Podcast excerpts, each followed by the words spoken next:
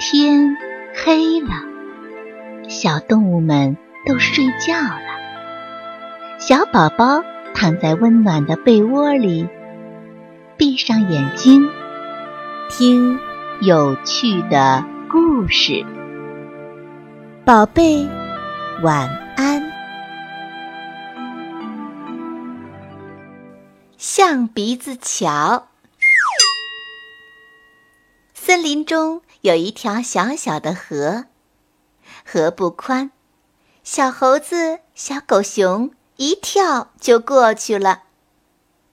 可是小白兔、小老鼠就不行了，它们太小了，跳不过河去，常常待在河边发愁。大象看见了，心想，我该帮帮他们呀。大象住在小河边上，小动物们要过河，它就用长长的鼻子把它们卷起来，送到河对面。小白兔、小老鼠可高兴了，让大象的鼻子卷着，就像坐飞机一样，一下子就飞到河对岸了。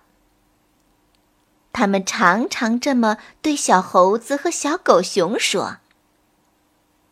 小猴子、小狗熊听了，好羡慕呀。他们来到河边，装出生病的样子。大象看见了，赶紧把他们送到河对岸，让他们去医院看病。真的好舒服，真好玩。小猴子、小狗熊悄悄地商量，以后咱们也让大象送过河。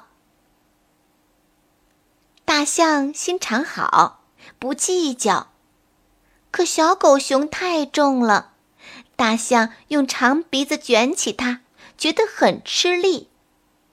没几天，大象就觉得长鼻子酸酸的，很难受。他到医院去看病了。这下糟了，没人送大家过河了。都是你们自己会过河，还要大象送，把大象都累病了。小白兔一埋怨，小狗熊和小猴子的脸都红了。咱们不能老让大象送呀。咱们该在河上架桥。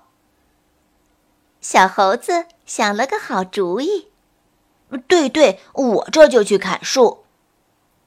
小狗熊说着，赶紧跑去砍树了。咱们把桥做成象鼻子的样子，这样从桥上走过，就会觉得还像坐在象鼻子上一样。小白兔说。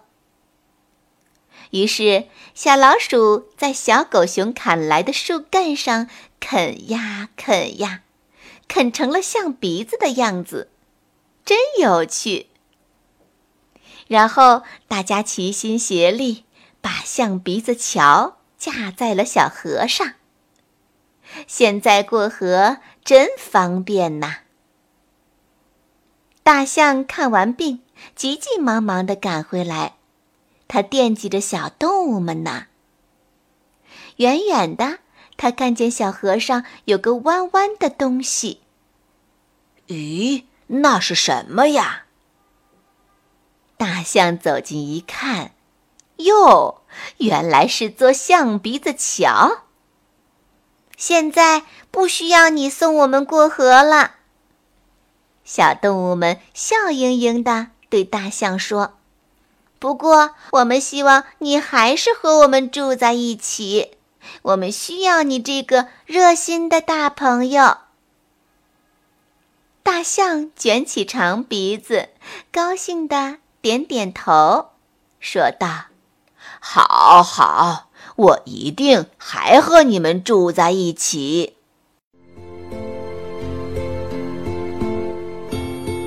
小朋友们，故事讲完了，该睡觉了。宝贝，晚安。